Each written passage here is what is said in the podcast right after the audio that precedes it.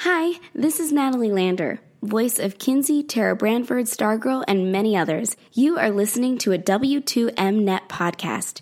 You can visit W2Mnet.com for other podcasts about entertainment, video games, sports, and wrestling. And live from Niagara Falls. Oh, it is too late at night to be doing this. Oh my God! Welcome to. I, I this is going to be a train wreck. The kickoff officially after dark, as we are recording at twelve forty-five a.m. Saturday morning here in order to bring you guys a show for Wild Card Weekend. Good evening, afternoon, whenever you're listening, and God help you if you are. I am your host. My name is Harry Broadhurst. You, you forgot something, Harry. What did I What, forget? what is the, what what is this episode? It's our wild card preview edition. It, there's a certain uh, number we're on. Is that is that seriously this one? I thought No. it was. Isn't that what I- we talked about, or did we miss one? They got pushed back because we missed week sixteen. Remember? Okay, never mind. That's that's Erik's Is gig this our next. 69th episode? It next week is Giggity, literally giggity. next next week is episode sixty nine. All right. Anyway, this is the kickoff after dark officially. I guess. Slide, slide, slippity slide. I'm your host. My name is Harry Broadhurst. I'm not sure I really want to claim this episode, but here we go. Joining me, as per usual, the executive producer turned co-host Erik Watkins. This ain't gonna be a family show, and next week won't be either. You've been warned. Yeah, viewer discretion strongly advised next week. The Or co-host, the co-host turned executive producer turned co-host. Fix your goddamn computer, Brandon Biskobing. It will be fixed next week, and I will also have a soundboard. So we will be very. Uh, we will be. We will be saying very good next week. Do we seriously need to tell Erik we have a soundboard going into episode 69 giggity? yeah, Brandon, we, we're gonna have a, conversation about that. Yeah, I, got ideas. I feel like the, I feel like the backing music for Erik when he does the intro next week is going to be the theme from Debbie Does Dallas. Well, something maybe a little more bass guitar. I haven't quite decided yet. Erik will have this all masterminded. And finally, the fourth man, the chairman of the W2M network, Jason Teasley. Um, I'm reporting live from Niagara Falls where it's wet and wild, and we'll be here for about two hours. The views and opinions of Jason. Never. Fuck it. We And it's almost one. It's almost one o'clock in the morning. We this is we missed a week, so yeah, we got to get through this. Uh, I'm going to try to cut down on the shenanigans, but uh, no promises.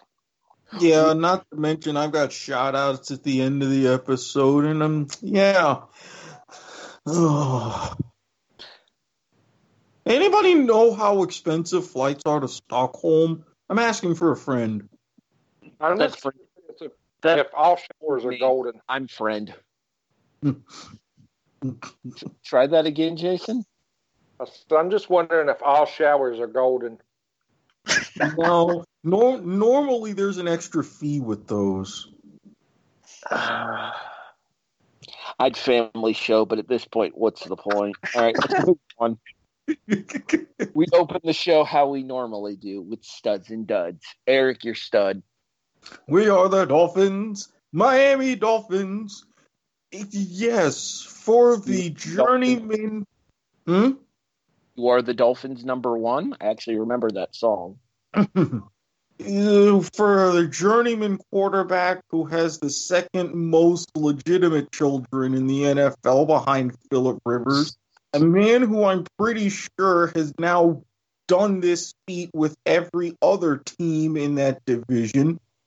Yes, he has. He has officially beaten every team as the quarterback of that team in the AFC East. Yes, Fitzmagic himself leading the four win Dolphins to an incredible upset victory against the New England Patriots. Of course, week 17, this time in Foxborough, no less. And the, how can I say this? To the delight of fans everywhere, to the point to where they better be getting gift baskets and extra dollar shooting guns when they're at the club for this week. Yeah, Patriots no longer have a first round bye. They'll be playing on Wild Card Weekend for the first time in a decade. For those mighty men, you are all my studs. Twas mm-hmm. glorious.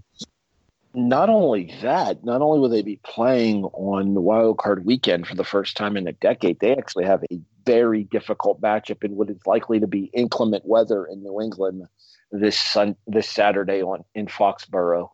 Oh, and, we'll be talking about that even more because there are plot twists. Stay tuned. Dun dun dun. Dramatic reverb. Yes. Is that like is that like nipple twists? Purple nurples? If, no, if, this, if this she's is into more, it. No, this is more like Will you get the shocker? Will you not? Stay tuned. and by that he means in the shower. Never mind. Brandon Stud. My stud for the week overall is the Clemson Tigers for pulling off the upset and coming back, coming from behind and winning uh, the the semifinal game against Ohio State. But a secondary stud along the lines with that game is the linebacker who made the tackle at the two yard, or I think it was more like the one yard line, to basically save the game for the Tigers towards the end of that game. So you're backing away from your original stud, which I would have taken if I would have known. No, I I, I also right. took it. I, I, took the same stud. I took the stud. Mm, no. no. You took, Bisco going to Bisco already. Your you, your original stud was number 47 for the 49ers, Barnwell, who had the game stop, the game saving tackle against the tight end for the Seahawks on Sunday Night Football. It was number 57 Greenlaw actually. Oh, okay. It's 1 a.m. in the morning, Erik. I don't expect myself to be competent. It was number 69 Boucher. well, in fairness, the tight end did say something bad about his mama. Captain of Surprised he didn't pull a Tim Krumrie in that situation. Jason Stud. Uh, my stud is um, is going to be going from stud to dud in, in about four months. Um, cool Joe Burrow coming off his uh, Heisman win went for now get this this is this is some ridiculous numbers 29 of 39 passing for 493 yards and seven touchdowns as the Bayou Bengals totally bit smack the Oklahoma Sooners. I mean, if anybody has any doubt about uh, Joe Burrow being the best quarterback in college football, I mean, he, I mean, he put all these naysayers away. Now, the reason why I said he's going to go from stud to dud is the Bengals do have their first overall pick, and all signs point to the that he's becoming uh, Andy Dalton's successor. Well, I do believe over the last couple of weeks we had dubbed the phrase bungling for Burrow here on the show. Mm-hmm. pretty mm-hmm. much. Not to mention, he also had a touchdown run in that game. But if the Bengals want to do something right, and they're the only Ohio professional football franchise that seems to even want to half the time, then they'll bring along his offensive coordinator, Joe Brady, with him to Cincinnati. Well, also, to be out fair, of, 30, out of the 39 attempts, he was only sacked one time the entire game. Can I point out the fact too that like 350 and five of those touchdowns came in the first half as well? Oh no, his first half numbers were 21 of 27 for 403 yards and all seven of his touchdown passes. Wait, all seven of them were in the first half? I turned the game off once it was like 35 to 14. Yes, they were up 49 14 at the half. Oof. So the Pac 12 is saying, we could have lost like that just as easily. well, I mean, it takes a lot of skill to lose 63 28. I'm just saying. But Oklahoma's used to this. Okay, so I'm going to stay in the same conference and give credit to a team I don't usually give credit to for my stud for the week. You ready for this one, Erik? I got a stat for you. I am listening. Going into the Gator Bowl, the Tax Slayer Gator Bowl, teams trailing by double digits with four minutes or less in the game this season were zero and 471 in the NCAA this year. Mm, I thought it was 13 with five minutes left. My point being is that it is now one and 471. Congratulations to the Tennessee Volunteers as they rally from a 22 to 9 deficit to take down the Indiana Hoosiers to win the Tax Slayer Gator Bowl 23 22. Yes, I'm giving credit to Tennessee. No, don't get used to it. Hashtag FRT. And if you don't know what that stands for, you're clearly not a Florida Gator fan. So, so that was the battle of the basketball schools. I pretty much, and it was here in Jacksonville. So, and and and it's a low key shout out to Robert Foster because you know he is probably the only Tennessee uh, Volunteers fan in, in existence that I know of. Make sure you guys check out Golden Point Sports when you get a chance. All right, let's move on. Flip the script here, Erik. Dud. How do you have a kicker who makes six field goals? You as a team score 39 points. You're all hyped up after a pretty significant couple of weeks to end your season, and you lose. Memphis, yes, you went up against a pretty top notch Power Five school in Penn State.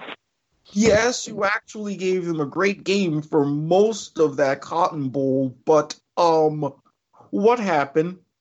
Just really well, the last, I would say, twenty minutes of the game. Just what happened? Really? Well, I could, I could argue that a lot of that for Memphis had to do with losing their head coach like a week before the game. Yeah, but even still, you had the whole grandeur. You introduced the new head coach in the locker room. Blah blah blah. You keep the train rolling. Yada yada yada.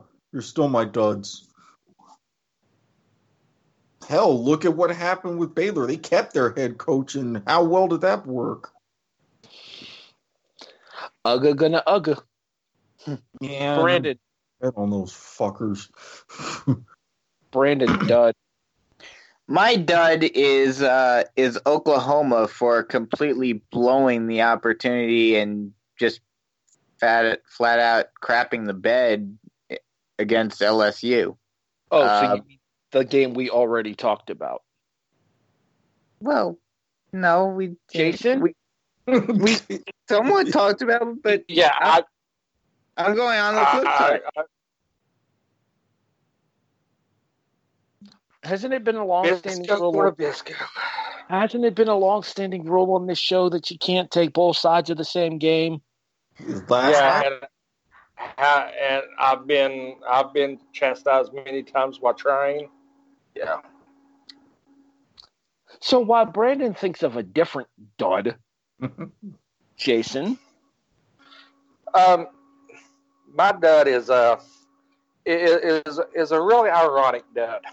Um, ESPN has a show named after him uh, called 30 for 30, uh, mm-hmm. and that's Jameis Winston. But mm-hmm. I, am going to go out on. I'm going to go out and even turn the knife on him a little more. I've used him as my dud. I've used him as my stud. But I mean, did you guys see how savage Bruce Arians was to him? Would ask when in a in a sit down interview, Arians said, with another quarterback, oh, yeah, if we can win with this one, we can definitely win with another one, too. Yeah, he yeah. also said that at the post game like press conference. What if I told yeah. you you could be second in NFL in touchdown passes, throw a franchise record for passing yards in a season, and like, still isn't, not isn't it like they're only like that, Erik? This is something for you. Uh, I know you're Mr. Statistician. Statistician. Mm-hmm. Um, mm-hmm. Isn't isn't there like a elite number of quarterbacks that have thrown over five thousand yards in a season, and most of them are Hall of Famers? You're actually correct. Winston is now the eighth quarterback ever to throw for 5,000 yards in a season, and this was only the 12th occurrence in NFL history. Most of the others are either are or will be Hall of Famers, minus Matt Stafford. All uh, all this really says about the Buccaneers is that they had zero run game this year, so they had to completely rely on Jameis Winston throwing the ball. But even still, 5,109 passing yards. Franchise record, career high, obviously. 33 touchdown passes. Second in the NFL to Lamar Jackson's 36. 30 interceptions. Even if you have a run even without a run game, if you have a quarterback that can complete those first two levels of statistics, you're going to do a lot better than seven and nine most of the time. Again, unless you're Matt Stafford, but that's beside the point. Real quick here, let's talk about that last part of that stat line, though, and the fact that that 30th interception ended up costing Tampa Bay the game against Atlanta, causing oh. them to finish third in the NFC South this year. Oh, and what could be extremely wonderful in a full circle moment? Jameis Winston's first ever pass as a Buccaneer, his first in the NFL, was a pick six. What could be his last pass as a Tampa Bay Buccaneer? A pick well, six. Was pick six. I don't think he goes anywhere else because I mean unless unless you're a seller unless you're a middle of the pack team that doesn't have that great of a draft pick so therefore you're not going to get a top notch college quarterback I don't see anyone taking the risk on them unless they have a, a stout offensive line. I'm going to give you two two teams right now that I see and mark this down that I'm making this prediction. Ginger Damas is about to speak. Uh oh. I look for one of these two teams to at least inquire about Winston's ability. One being the Chargers, the other being the Detroit Lions. Oh, the Chargers are actually looking to go after a much bigger fish. The Lions, however, I can see a little bit in that. Because yeah, the NFL Lions, record, seven pick sixes in a season aside, yeah, they're not going to be able to rely on a guy like David Blough in case Stafford gets hurt again. Well, I mean, here's the thing, um, though. Who, what other quarterbacks are going to be free agents this season? Believe it or not, with all due respect, guys, this would probably be a conversation for when we have a little bit more time in sure. order to continue the idea behind these quarterback changes. True. Besides, these okay. people ain't ready for the news with Tom Brady, so you continue. All right. Um, just Brandon, did you find an alternative dud? And I swear to God, if you take mine, I'm going to punch you in the balls. why you go first? Just okay. yeah, at, at this point, it's zero fucks given as the even Be, as the because host. also plus mine kind of if mine is available, mine kind of segues into uh, our so that happens stuff. All right, um, my official dud. Hey, hey, um, Erik, what if I told you that there was a team that not only blew an entire conference's chance to make it to the college football playoff? but then that same team proceeded to get run in its bowl game. Oh boy, I, I yeah, yeah. I think I know where you're going. As, as soon as my my browser reloads like it's supposed to, congratulations, Utah, you dumbasses. Not only do they get run out of the Pac 12 title game by Oregon, which, by the way, yours truly called in advance. How's it feel, Ginger Thomas? I can do it too. Not to mention, I even mentioned them having a sniff at the playoff. I think in one of our preview shows. Hi, Texas. Bye, Utah. How in the hell do you let Texas, who went eight and four this year, and most of that not great because of that that eight and four? That was after a three and zero non-conference start. Or excuse me, no, they started two and one non-conference because they lost to LSU. But still, how did you get run by Texas? Okay, was it that game in Texas?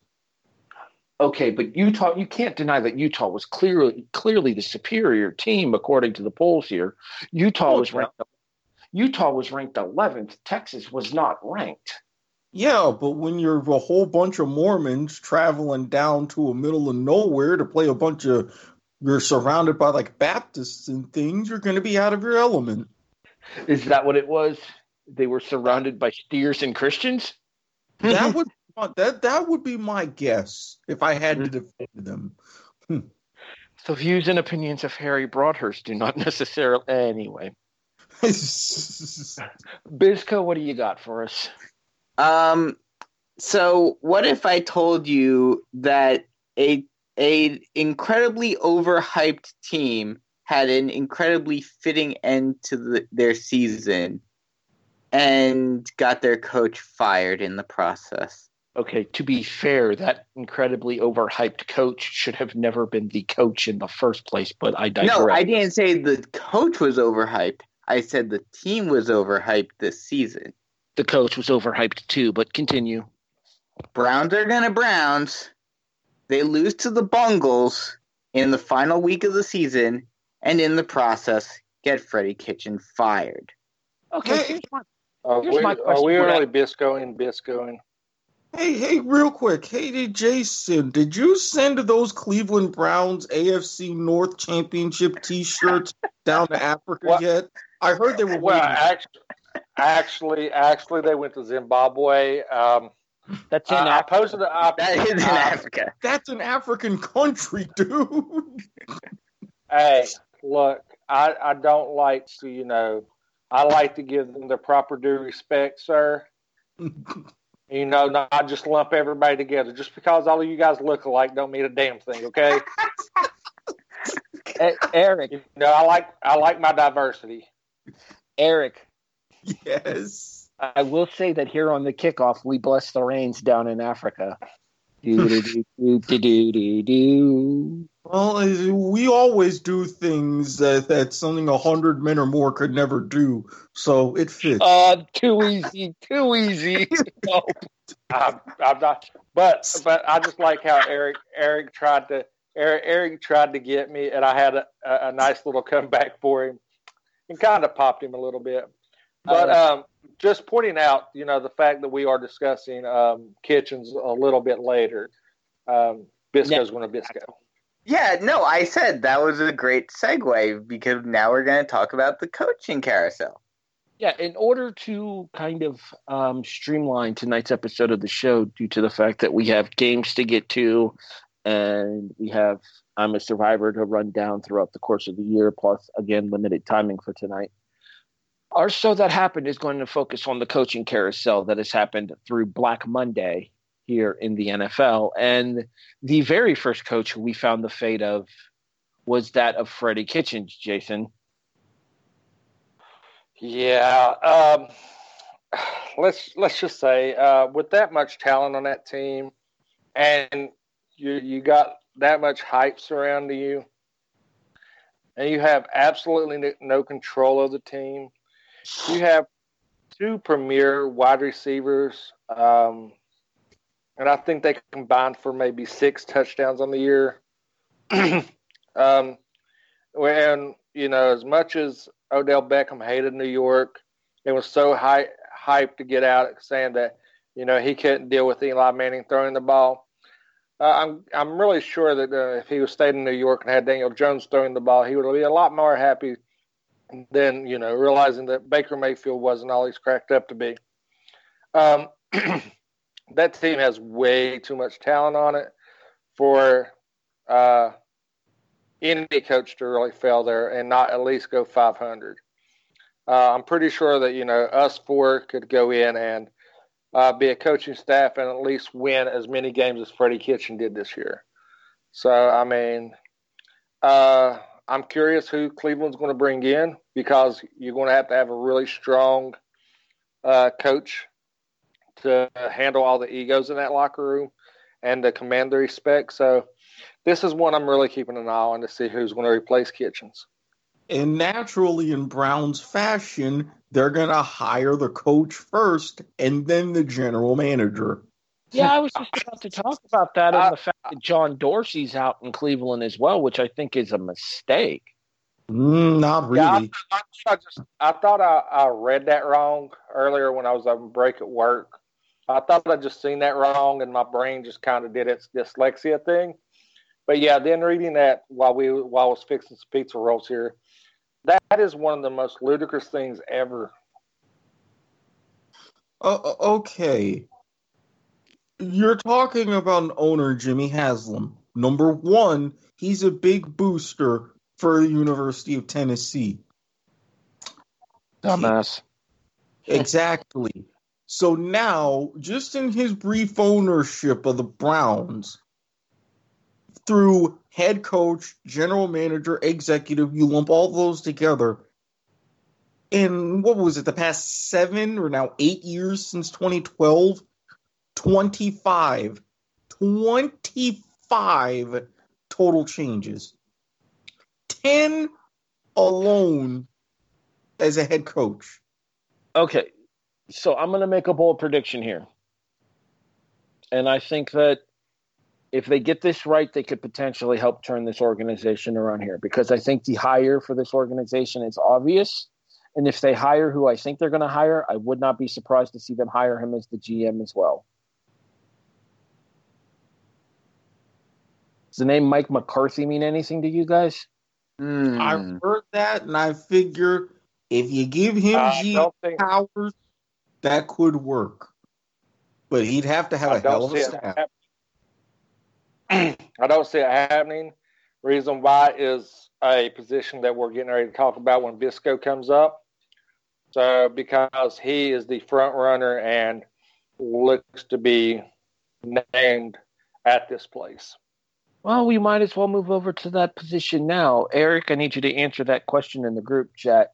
Brandon, for the second time in three years, your New York football giants are looking for a new co- head coach as Pat Shurmur is out in New York. Yeah, Pat Shurmur fired at the end of the season. I understand it to an to an extent. He went seven and he went seven and twenty five uh, in his two seasons. So yeah, it's not great. It's not very good at all. Um, I'm kind of surprised especially with the rookie quarterback, they that they didn't give him a little more leeway and gave him another year.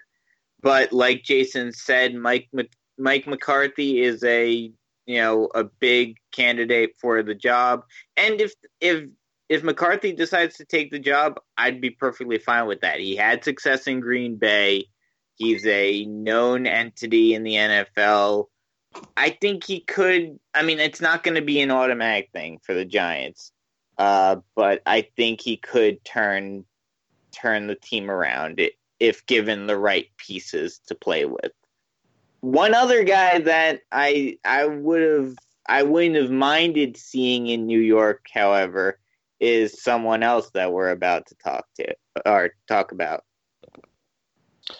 Actually, we're going to head down to the Big D, therefore Erik's segue. Oh, I was trying to segue you you into yours. Hey, No. now, now. Just because you called the big D. I haven't had any complaints, so there. We're going to save. We're going to save the redacteds for last. Eric, Jason Just Garrett. because is- you said the big D. Does not mean it automatically goes to Erik's, okay? That's a myth. That's a stereotypical myth. No, it isn't. Jason, eat your goddamn pizza rolls and shut the hell up. And believe Erik? there are plenty of ladies who have plenty of pictures that can attest to the veracity of that statement. Nevertheless, I shall continue. Okay, as I was about to say, clap on, clap off in Dallas, as Jason Garrett has been informed by the organization that his services as the head coach of the Dallas football franchise are no longer required. Exactly. It was about 10 years ago. The Cowboys decided to clap on, pretty much setting Jason Garrett up to be the head coach, and former quarterback, former assistant, elevating him to the position. And finally, after another mediocre decade, they decided to clap off. I mean, yes, you can all say with the 16th pick in the 2020 NFL draft, the Dallas Cowboys have gone 8 and 8 because really it's applicable. Again, this is what the Cowboys do. And the fact that even if they had made the playoffs, they weren't going to come close to replicating their small modicum of success they had last year. They weren't going to make a run. We all knew that it was pretty much time. Jerry Jones has gotten slightly less ornery. He's actually started to take a step back and let his children run a little bit more of the team. And he's flat out said he's getting old and he wants another ring. And this just wasn't going to cut it. Frankly, it was about time. Now, if only another um, non-football based owner would do the same. The fuck are you talking about? Oh, you know exactly what I'm talking about. No, I really don't because it's like one in the morning and I'm half asleep. over Uh, the the other uh, show that we used to do, the other uh, sport that we watch. Eh, he's got the XFL to focus on. Exactly. So this is the perfect time. Yeah, yeah, there's actually a lawsuit about that, but Yeah. that's for another day. That would probably be something that we'll Did, did he discuss. touch another child? Did he talk to another child at the B Dubs? Jesus. anyway, back to the show at hand here. So, hey, I, I got a question for you guys. What do Jay Gruden, Bill Shanahan, and Ron Rivera all have in common? They work for a man who can't get a holiday right at a press conference. They're white coaches you know, for the most racist team in the NFL. Hey, Brandon, would you like to pile on here? Because I have one for you as well. Um, I got nothing.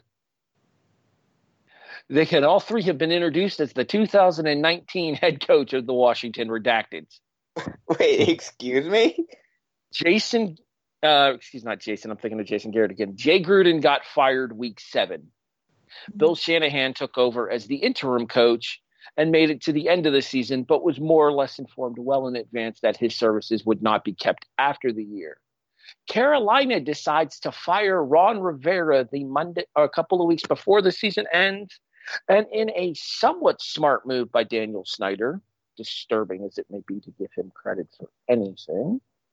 Washington has hired Ron Rivera as their new head coach already. It's I- Yeah, smart, smart for Dan Snyder, but Ron Yeah. Rivera is already thinking, "Boy, is this a mistake."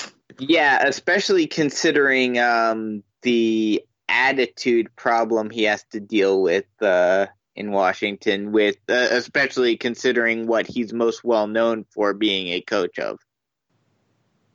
The Panthers? No, in terms of position. Defense.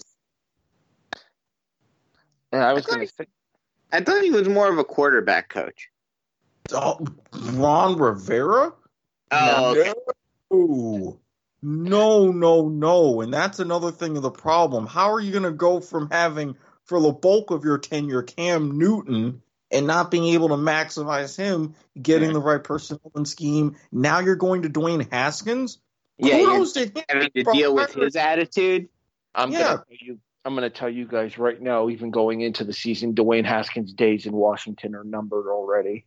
I mean, Yeah. kudos to hiring Jack Del Rio as your DC. That was a good call, but you're only fixing part of half of the problem. I, I think that I think that is probably one of loo- looking back on it, even maybe even next year or the year after next. I think the Giants deciding to go with Daniel Jones over Haskins has to be one of the smartest, most surprising moves in the NFL draft in a long time. I would just say luckiest. Well, I mean, I I honestly think that uh, John Mara had some sort of information, and or Dave Gettleman had some sort of information, either through their interview or through some other channel that told them that this kid isn't ready. Man, I'm not even sure how Dave Gettleman still has a job. Well, I mean, especially it's not even, oh, Dwayne Haskins isn't ready. It's Eli Manning told him, you're going to get this guy, and they listened to him. Mm-hmm. All right, let's move on here. Um, a quick recap here. I'm a Survivor ends with the regular season. Therefore, Jason, Yes. you will be carrying a nine game winning streak into next year. How sweet it is to be Ginger Thomas. Brandon, You know, I would, our, our streak would have been a lot longer if it wasn't for a certain person's team that really fucked me like I was a dirty cum guzzling whore. Okay, maybe I should segue this instead. Erik, uh, th- three in a row going into next year. Mm. Okay. Although Okay. technically, technically speaking, that third one came by the skin of your ass, thanks to Atlanta and Tampa Bay. This is why sometimes you don't shave your anal hair. Thank you very much. 1 a.m. in the morning, ladies and gentlemen. Actually, closer to 1.30 now. Uh, Brandon, the AFC East screwed both of us. New England decided to take the game off against Miami. Buffalo really took the game off against the Jets. Yeah, they did. I'm not going to complain though. My Bills are postseason bound. We'll talk about that here in a few moments.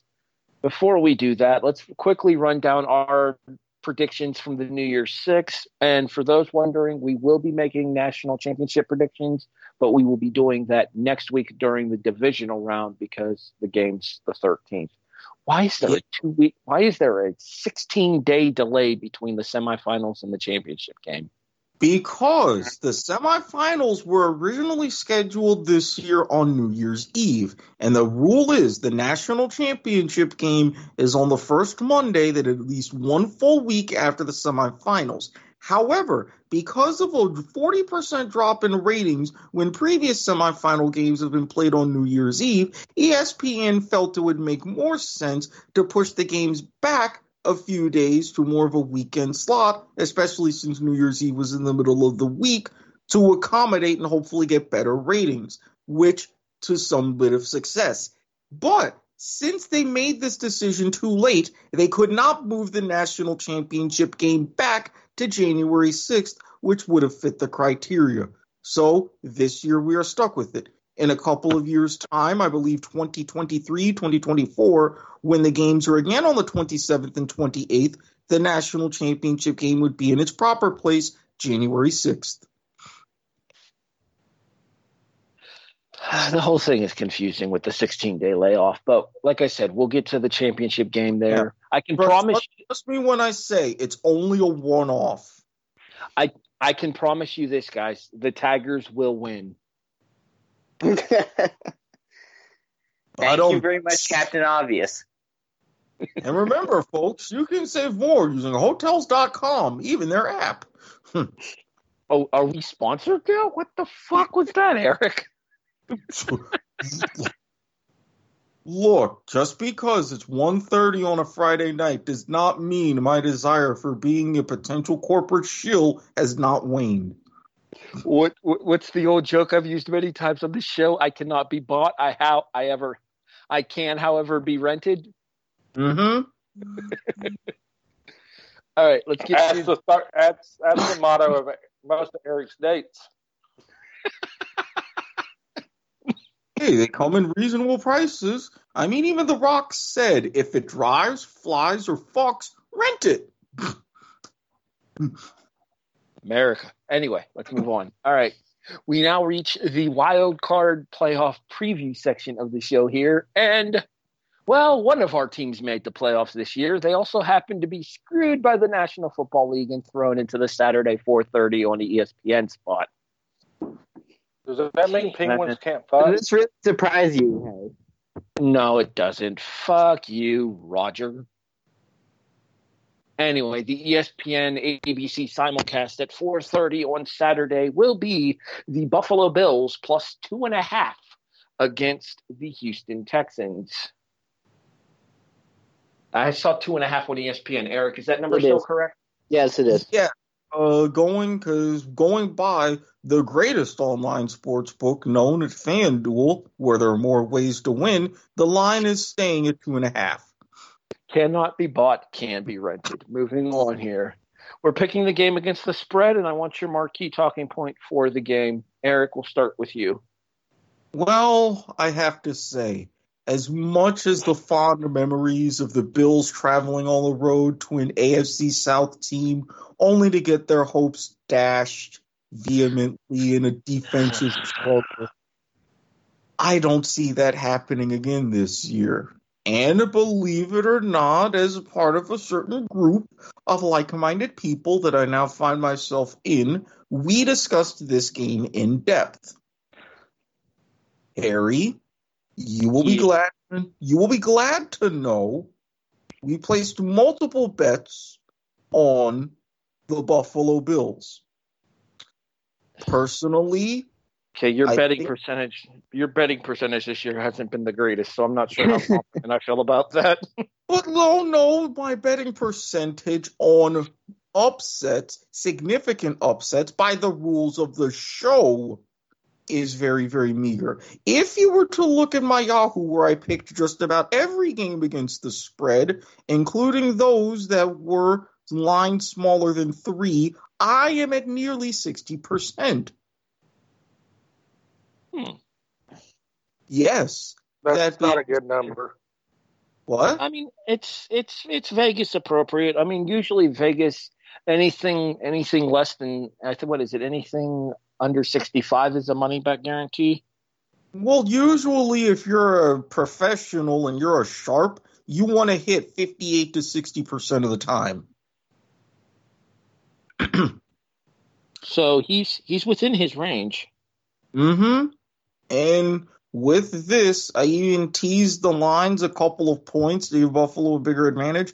I'm sorry, even with the return of J.J. Watt, I think he's really going to be on a snap count, much as we've seen before with teams in their first game back from injury. And with Buffalo and their overall defensive performance the first half of this, or really throughout the entirety of the season, I think they're going to be able to contain Deshaun Watson a bit better. They're going to dictate the tempo in the trenches. And even though Josh Allen is making his playoff debut, let's quarterbacks making their playoff debut in Buffalo, you've got a pretty low bar. And I think Josh Allen will exceed that with flying colors. I mean, he can't score fewer than three. Well, I guess technically he could if we get shut out, but I don't think that's going to happen. Relax, he's not the Intercepticon. You'll be okay. That's fair. Jason, what do you think is the big marquee point for this game, and who's your pick? Uh, I'm I, I I hate the Bills because they have cost me a a length, even lengthier um, run in my dominance of the are you uh, I'm a survivor over you guys. Uh, but you know this is their chance to win me back. I think um, it's going to be a defensive struggle for Houston to move the ball against a very stout Buffalo defense who has come into their own. Uh, I think Josh Allen's going to make a few uh, key plays, but I'm going to actually predict the MVP of the game. I'll give it. I'll, I'll use the MVP of the game. It's going to be Singletary, who's going to rush for over 100 yards and two scores. So you're taking Buffalo plus the two and a half. Yes. And Brandon. Oh, go ahead.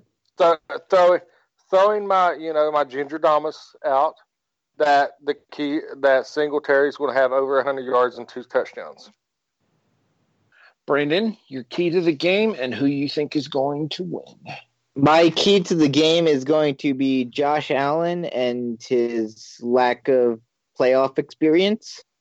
And I think he's going to get a little shell shocked. Yes, the fact that this is not one of the marquee games may help a little bit, but it's his first playoff game. And therefore, I think he's going to show a little uh, rookie problems in that department. And I, I'm taking the Titans, or the Texans, rather. Sorry. And if you have rookie problems, check out forhims.com where you can find a wonderful selection. Never mind. See, this is I the was going kind to say Blue Chew. of six of one, half a dozen of the other. See, this is the kind of production value that we could provide your company here. Get a hold of us. Exactly, Roman. We can do ads for you too now. You won't be Eight- left out. ATB the Eagle at yahoo.com. Or if it's hate mail, s.garmer at gmail.com. um, Caught me banging Okay. in the shower. Wasn't me. all right. So you guys are focusing solely on the offensive side of things for Buffalo. I don't think that's the key to this game. I think the key to this game is solely in the hands of number 27 for Buffalo. I think that our all pro cornerback has got to have the game of his career. Mhm. because he is going to be matched up against the best player in this game, and that would be DeAndre Hopkins. I am, of course, referring to one Tredavious White. Buffalo's defense has been stout all season, fourth in the NFL in average yards allowed per game. Pretty sure I said the same thing, just without the stat. But continue. You, you let And I me, said Houston's going to have problems moving the ball. may I finish, please? It is going to be a turnover war, in my opinion. It is like I believe Erik did say, it is going to be a very low scoring game. Hammer the under. Hammer the under. And And I- you can still get good teases on some alternate spreads. Bills plus three and a half, Bills minus two and a half. You can make some good coin, especially if you also tease the money line. But anyway, I digress. if if Tredavious White shuts down DeAndre Hopkins, Buffalo's front four will shut down the Houston running game, and Josh Allen will do enough for the Buffalo Bills to pick up their first playoff victory since 1995. I am officially picking my Bills in this contest. Wow, I'm the only one taking the Texans. Yeah, Yeah. you have fun on that island. I You'll mean, like in- to, to to be fair, Erik, he took the Titans originally. yeah, but he wouldn't be on an island with that one. Speaking of which, segue. Erik, it is eight o'clock on uh, eight fifteen, technically on CBS, as Jim Nantz and Tony Romo have the call when the Tennessee Titans travel to Foxborough to play the New England Patriots. The line is New England minus five and a half, and in a somewhat ironic twist to the situation, Winter Storm Henry, both literally and figuratively, rolling through Foxborough this week, this weekend. And would you believe that Saturday is Derrick Henry's birthday? Hmm. Of course it is. Look, if for those of you who believe in omens and portents and signs, that's one thing. But I'm telling you this right now. Derrick Henry snatched the NFL rushing title, and then in the second half of that game against Houston, he literally ran with it as he finished with what about 200 yards? Pretty much, yeah, pretty much putting it away. Am I saying he's going to do the same thing? In the words of one chiseled Adonis, absolutely not. However, if you take Derrick Henry by himself versus the running back duo with the Patriots, Henry's got the advantage. If you're looking at offensive line play, Titans have the advantage. And if you're even looking at defenses, New England does have an advantage. But if you look over the past really third of the season, with Tom Brady and the offensive performance declining, that Patriots defense has gotten tired. They have let opponents sustain a lot of drives. And if you're talking these abject crap conditions, the Titans really have the best weapons for that particular game plan. Tannehill's going to probably do some will do something that he's never done before. I think he's going to do like with Josh Allen enough to manage that game. I'm picking Titans. And guess what? Not just covering. I've got money down on the money line and a couple of other alternate spreads face it, Boston fans, the dynasty is dead. All right, I'm going to go next here just because I have to disagree with you, Erik. Okay. State your case. I've got my uh, table. I've got my sign. I've got my light blue sweater. I've got my cup of whatever beverage I choose. Change my mind. All right. First of all, here, I will agree with you that things are not the same in Foxborough as they were.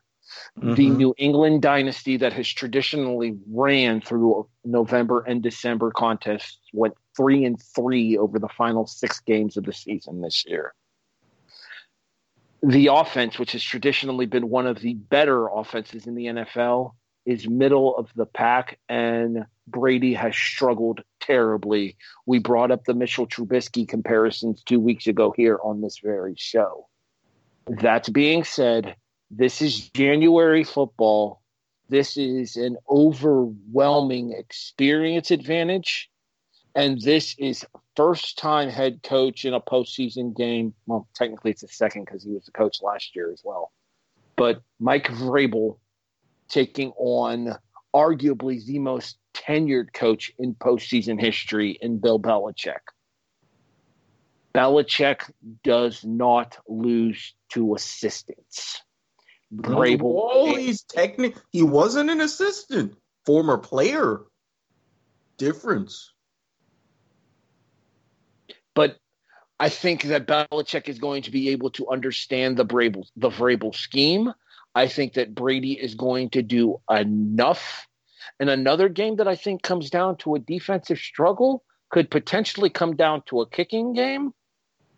And regardless of New England's struggles at that position this year, I do feel like the New England special teams gives the Patriots a slight advantage. I'm, I. Uh, so again, you're we're saying picking this game. We're pick, real, real quick. We're picking this game against the spread. Uh huh. I'm taking Tennessee against the spread because I think it'll be a very close game. But I just don't see Belichick losing in Foxborough in the postseason. I'm taking. All right, I'm, taking, you... I'm taking New England straight up. And I give you that, but I'm just keeping in mind there's a reason his record in wild card weekend, same as Tom Brady's, very, very shaky. Also, Stephen Gostkowski is still out, correct? Yes, he's on the OR. Their kicker is uh, Luke Folk. Nick Folk. Oh, Nick, Nick Folk. Yeah. not, not Form, Folk. formerly of the Jets. So Yeah. basically, so basically, there's a Nick Folk And and, I'm a pretty Luke sure Falk. he's not. I'm, and I'm pretty sure he's not at the OR. He's at the. He's on the IR. Well, he might be in the OR. You never know. It's. No, he already went through that surgery, at least I think. But anyway, yeah. So you're telling me in a kicking situation, you would trust Nick Folk? Just wanted to get this on record. I would I trust mean, he him. wasn't terrible in New York. I would Um, trust him more Are than we the, are, are we forgetting Tampa Bay? I would trust him more than I would trust the carousel of kickers in Tennessee this year between Ryan Succop, uh, Cairo Santos, and God, there's like at least two other kickers that they played. this New year. England's used four. And again, the Nick Folk, not just New York, Tampa Bay, and even his stint in what was the AAF. That Nick Folk. Again, just for the record, you were saying you would trust him. Yes, Yes. more than I, more than I trust Greg Joseph. Yes, Okay, continue. Jason, New England minus five and a half. I'm taking New England straight up. You can't count Brady out.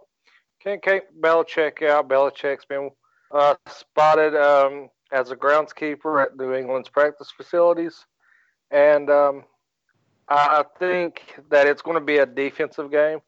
And I hope Derrick Henry breaks his goddamn neck because he cost me a fantasy football championship and almost uh, four hundred dollars by saying that his hamstring hurt and he didn't play. So I had to pick up some like four string practice squad rookie that got me 1.8 points. I ended up losing by three points. Fuck you, Derrick Henry. You used to be a beast beast in the second half of the season. Now you're just a bitch. And these kind of conversations could be heard on fantasy football to the. Oh, never mind. Yeah, and not to mention, didn't you win another fantasy football championship in another league that I'm in? So hush.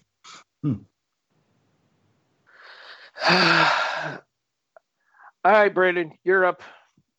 Um, yeah, Erik, sorry. You're going to be on an island on this one. Um, Well, technically speaking, I'm officially taking Tennessee because Oh, I, don't, I, I don't think that New England covers. I just think that they win. okay. Um, but yeah, no matter how much it looks like, oh, the dynasty is over, all of that, you can never bet against the Patriots when it comes to the playoffs. Um, playoffs? We're talking yes. about playoffs? Yes, yes, we're talking about playoffs. Playoffs. and they're no matter how bad it looks in Foxborough, they always seem to find a way to win. Yes, I know they haven't been the greatest in wild card games. Yes, I know all of that stuff. But also you you have to take into consideration and yes, I know all the players from Tennessee have come from different areas. I'm sure they've played in those conditions in the past. But time and time again, you see when teams from the southern part of the U.S. that don't always get the cold weather go up and play in these kinds of conditions, they struggle. It gets cold in Tennessee, though. Eh, it gets cold, but not to the level that they're going to have to deal with when they're in Foxborough. Not that kind of type of snow, not those types of conditions. That's fair. That's fair. So, especially if the the storm hits tomorrow and it is coming down hard, they're they're gonna struggle. I'm taking the I'm taking the Patriots against the spread. I think they figure out some way. They'll figure out a way to win this game.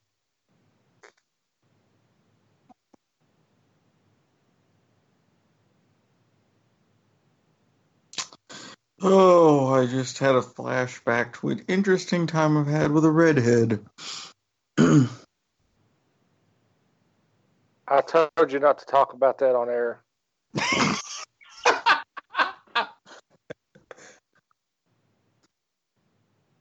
Did, did we lose Harry?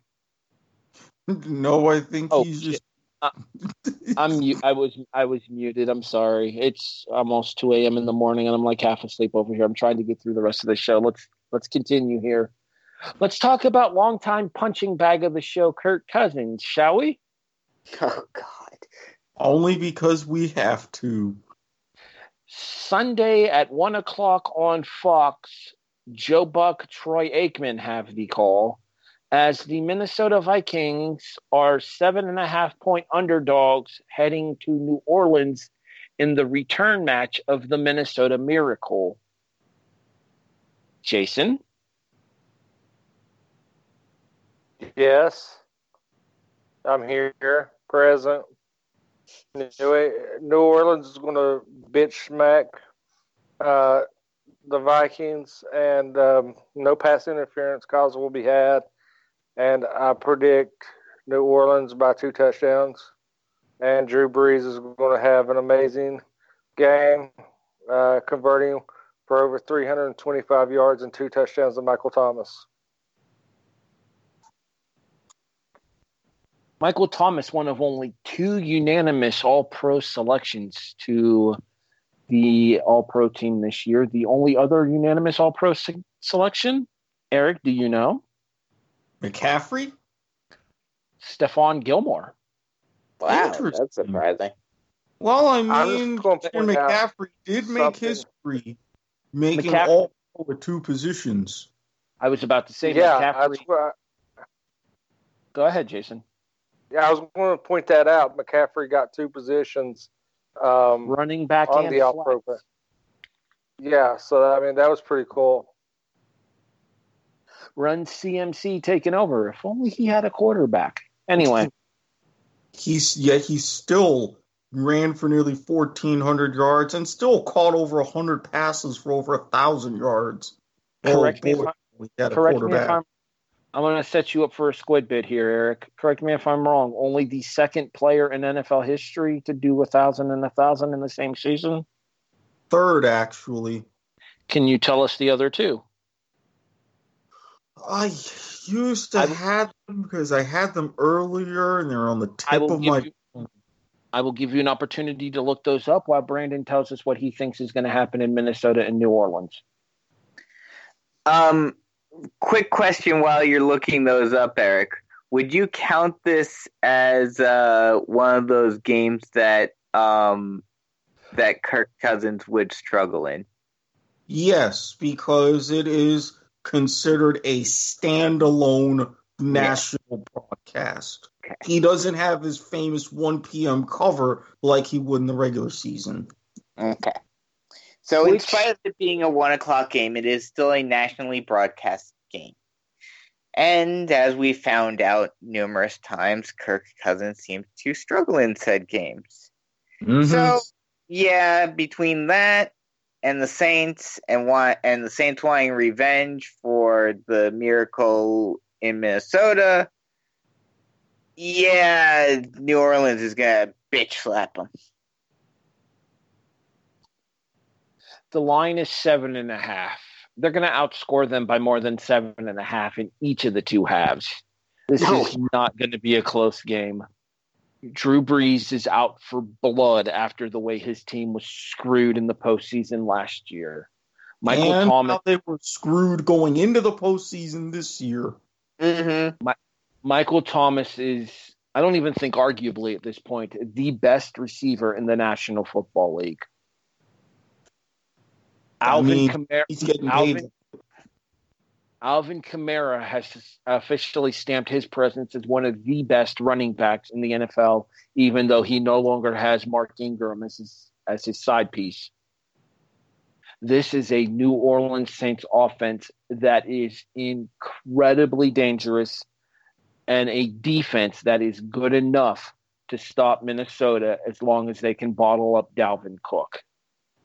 A Dalvin Cook, I will point out, that is less than 100%, even after having sat out Minnesota's season finale last week against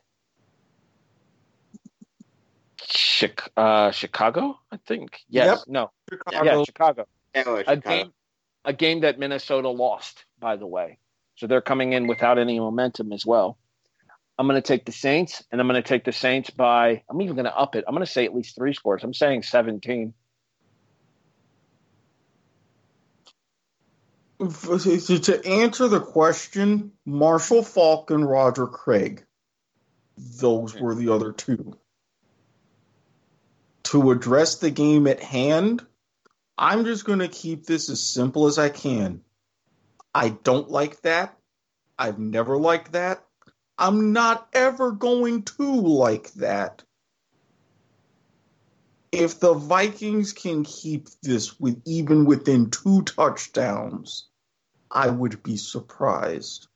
If the Vikings, even with Dalvin Cook, score 14 points, I will be surprised.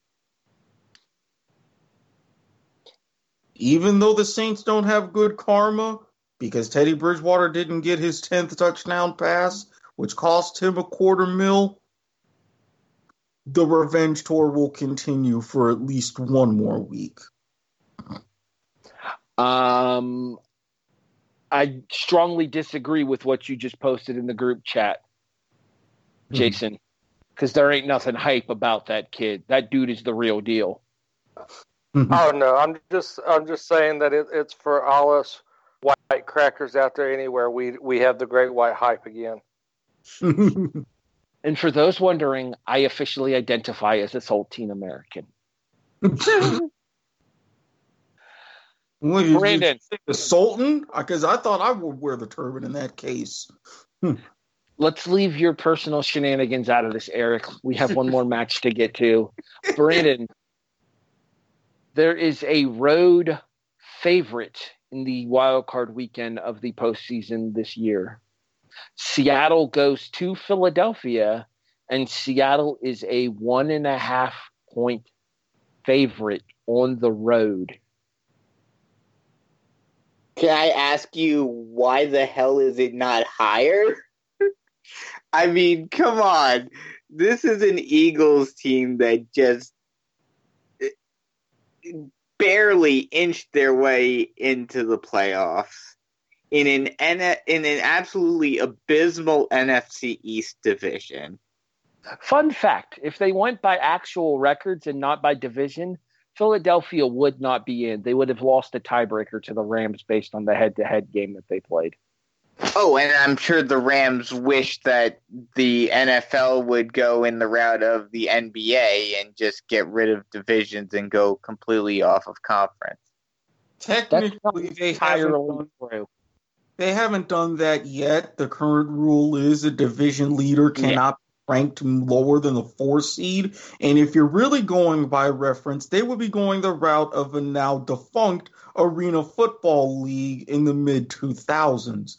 However, when a division champion, the New York Dragons, missed the playoffs at 9 and 7, the AFL quickly course corrected and went back to division champions getting automatic berths.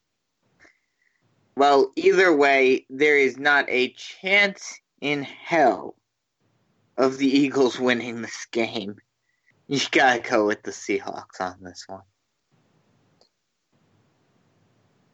Erik, Another hashtag squid bit. Carson Wentz, the first quarterback in NFL history to throw for over 4,000 yards in a season without a single receiver getting 500 yards during that season.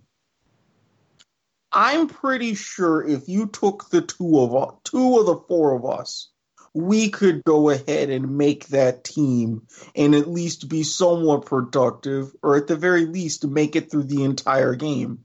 If we happen to go into the injury tent, we would be getting in line behind the other 26 people on that team. All of this, beast mode being back, and oh, by the way, Russell Wilson's record in the Eastern time zone after everything that happened week 17, no, it's not fly, Eagles fly, but I can't think of anything more apt for this, but yeah, go Hawks. I will gladly stand on this island. Seattle is 11 and 5. Yes. Yes. Which is admittedly impressive. Yes. Are you ready for a hairy fact here, Erik? All right. I'm listening. Seattle is 11 and 5 and their plus minus on the season is only plus 7. Okay, well, that goes with them having what 10 one possession games, the most since the NFL went to a 16 game schedule back in 78. That makes a lot of sense. That being said, it is a Seattle team that does know how to win close games, but a Seattle team that finds itself in situations that it should not find itself in by having all of these close games against teams that they shouldn't let stick around. I think if you let Philadelphia stick around, specifically Carson Wentz's flair for the dramatic, and the fact of the matter is, is we've talked about this before. Division winning teams with the worst record of any playoff team in their conference have won their last three wild card weekend games. Fly, Eagles, fly. Philadelphia. If Carson Wentz does what Nick Foles did, hey, that would be better for everybody in Philadelphia. I'm just not saying he will. And besides, even with those with the worst records, if you look at those situations, those teams had a little bit of a decided advantage because, well, one of them, Carolina going up against Ryan Lindley. Come on now. Come, come on. Now, correct me if I'm wrong, but wasn't Russell Wilson and the Seahawks in a similar situation to the Eagles a few years ago, or was that the Saints? That was the team that with the nine and seven record. Wait, are you talking about with the Beastquake run? Yes. That wasn't Russell Wilson. That was Matt Hasselbeck. And Seattle was at home in seven and nine against the Oh, okay. champs. Mm-hmm. All right, Jason, you wrap us up. It is Seattle minus one and a half at Philadelphia. Oh.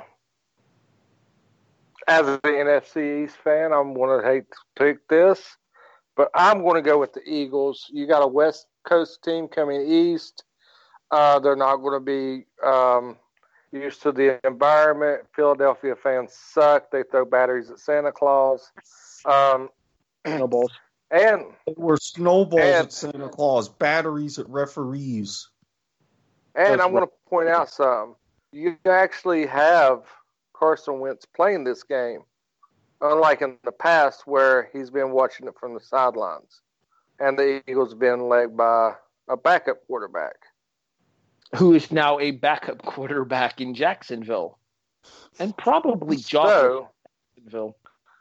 so I'll, Collarbone injuries. as much as as much as I like, and I mean I really like Seattle. Uh, they have some questions at running back. Uh, yeah, they brought Lynch out of retirement and threw him back in the backfield. But yeah, I, I'm going to say that Philadelphia at home is going to be a little bit too much for the Seahawks to, to deal with. Here's the thing about one thing you said that I disagree with is you mentioned the the time differential and them coming east. It's a four o'clock game, so it wouldn't really change anything for them in terms of their preparation because it's the same as if they were playing a one o'clock game in Seattle. Do, Not do you to know what the, again, you know Russell weather's going to be Wilson's like record Hold on, hold on. One at a time, please. Erik, go ahead and state your case here, and Jason can respond. Yeah, Russell Wilson's record in the Eastern time zone. Isn't he something like 13 and 5? Not to mention he's never lost to the Eagles before, including playing in Philadelphia previously. Jason, your response. Uh, I'm just going to point out it's going to be cold and windy. Uh, you still have a West Coast coming to the East Coast, so you do still have that time differential. You're going to see see that weather come into play, and like I said, you're going to see a Seattle team that will have to rely on a passing game, but with a windy stadium such as Philadelphia, you're going to see uh, a lot of passes that fall incomplete. And Wilson have one. Of, I'm going to predict Wilson has one of his worst playoff games of his career. So you're saying it's never gotten cold and windy in different parts of the Big Ten, and that it never gets cold and windy in Seattle. Yeah, okay. really. Well, all I'm going to say to that is fuck the Badgers, go Ducks. Anywho, real quick, um, this is a revenge game for Philadelphia. And this is the last thing that I'm going to say on this, and then we'll go to wrap up the show here. These two teams actually met in Philadelphia earlier this season, a Seattle 17 to 9 victory. It is very difficult, as we've established on the show before, to beat a team twice in the same place in a season. I think that Philadelphia is going to make the necessary adjustments. And for as good of a coach as Pete Carroll is, I believe that Philadelphia will have a game plan to counteract Russell Wilson, to counteract and shut down Marshawn Lynch. And I believe that the Eagles will take this game. And I would not be surprised if it's by more than one score.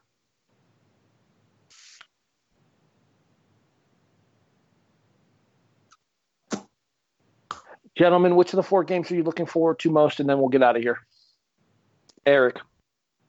Titans Patriots because, oh hell, this is going to be one of the few times where I will be dancing around my house like a jackass if the Titans win. Brandon. Um, I think honestly, the game I'm looking forward to the most is Bills Texans. I think um, if Josh Allen can keep his nerves in check, I think that will probably be the closest game uh, of the uh, four. Jason. Eagles, Seattle, simply because I love being right. I don't think you guys need to ask me. I think it's pretty apparent which game I'm looking forward to the most. Uh huh. Yeah. For the second it's time, that it's that New Orleans document isn't it? Absolutely. I don't like it. I never liked it. I won't ever like it. Right, Erik? exactly. uh, for the second time in three years, Sean McDermott has the Buffalo Bills back in the postseason. And I said something in the group chat that I'm going to bring to the show here, and I'm going to make it officially on the record for everybody listening.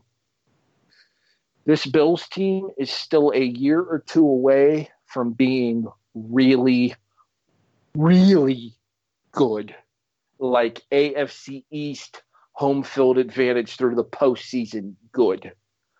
Be the '90s all over again. Although they, I can't to see Buffalo lose in a couple more Super Bowls. Well, I'd say the same about Jacksonville, but y'all would have to make one. Hey, if the referees had realized everything with Myles Jack being down, we would be in one already. Had it not been for a forward pass, we would have been in another one already. You assume you would have beaten Buffalo in 99. Shut the hell up. Um, I'm sorry. Have you not seen how the likes of winning in Buffalo against Jim Kelly and going up against Elway and all them in previous years? And lest we forget, the Titans were the only team in the NFL that we lost to that season. Yeah, we'd we'd have a banner hanging up right now. I still think Buffalo could have beaten Jacksonville in '99. No, you would have come down here, and what happens to ice cubes when you take them out of the freezer? Hmm. Jason, where can people find you online? Nowhere. I fucking gave up on Twitter. Fuck everybody. Fuck your mama. Fuck your couch. Support pancakes. I don't need your follows. I don't want your follow. Oh, wait, I'm turning into Big E. Sorry. You seriously gave up on Twitter? Pretty much, yeah. People pissed me off. I mean, it's not fantasy football season, so I really don't have nothing to talk about. Now, if I had that uh, fantasy football to the max, I'd have something to talk about on Twitter. But since that ain't happening, Well, it's still fantasy football season if you play with FanDuel. I'm in a contest this week right now. Set my lineup and everything. Hashtag more ways to win. Like I said, we can't be bought, but we can sure be rented. Brandon, where can people find you online? Uh, they can find me online on Twitter at Bisco underscore Gotham SN. That may be changing soon, my uh, username. And if you're into uh, if you're into basketball, if you're a big basketball fan, uh, check out SHN Network on uh, on YouTube, as I will be calling the number nine ranked and number thirteenth ranked, respectively, North Myrtle Beach High School Chiefs as they get ready to face the Socastee Braves on Tuesday. Uh, oh, sorry, natural Wrong nat- Braves. natural reaction to hearing Braves in the South. Sorry, I'm okay. Erik, where can people find you online? At Squid Sports Head on Twitter. If you slide into my DMs and are willing to undergo a Diggity. vetting process, I will go ahead and grant you access to both my dark Twitter and my Telegram.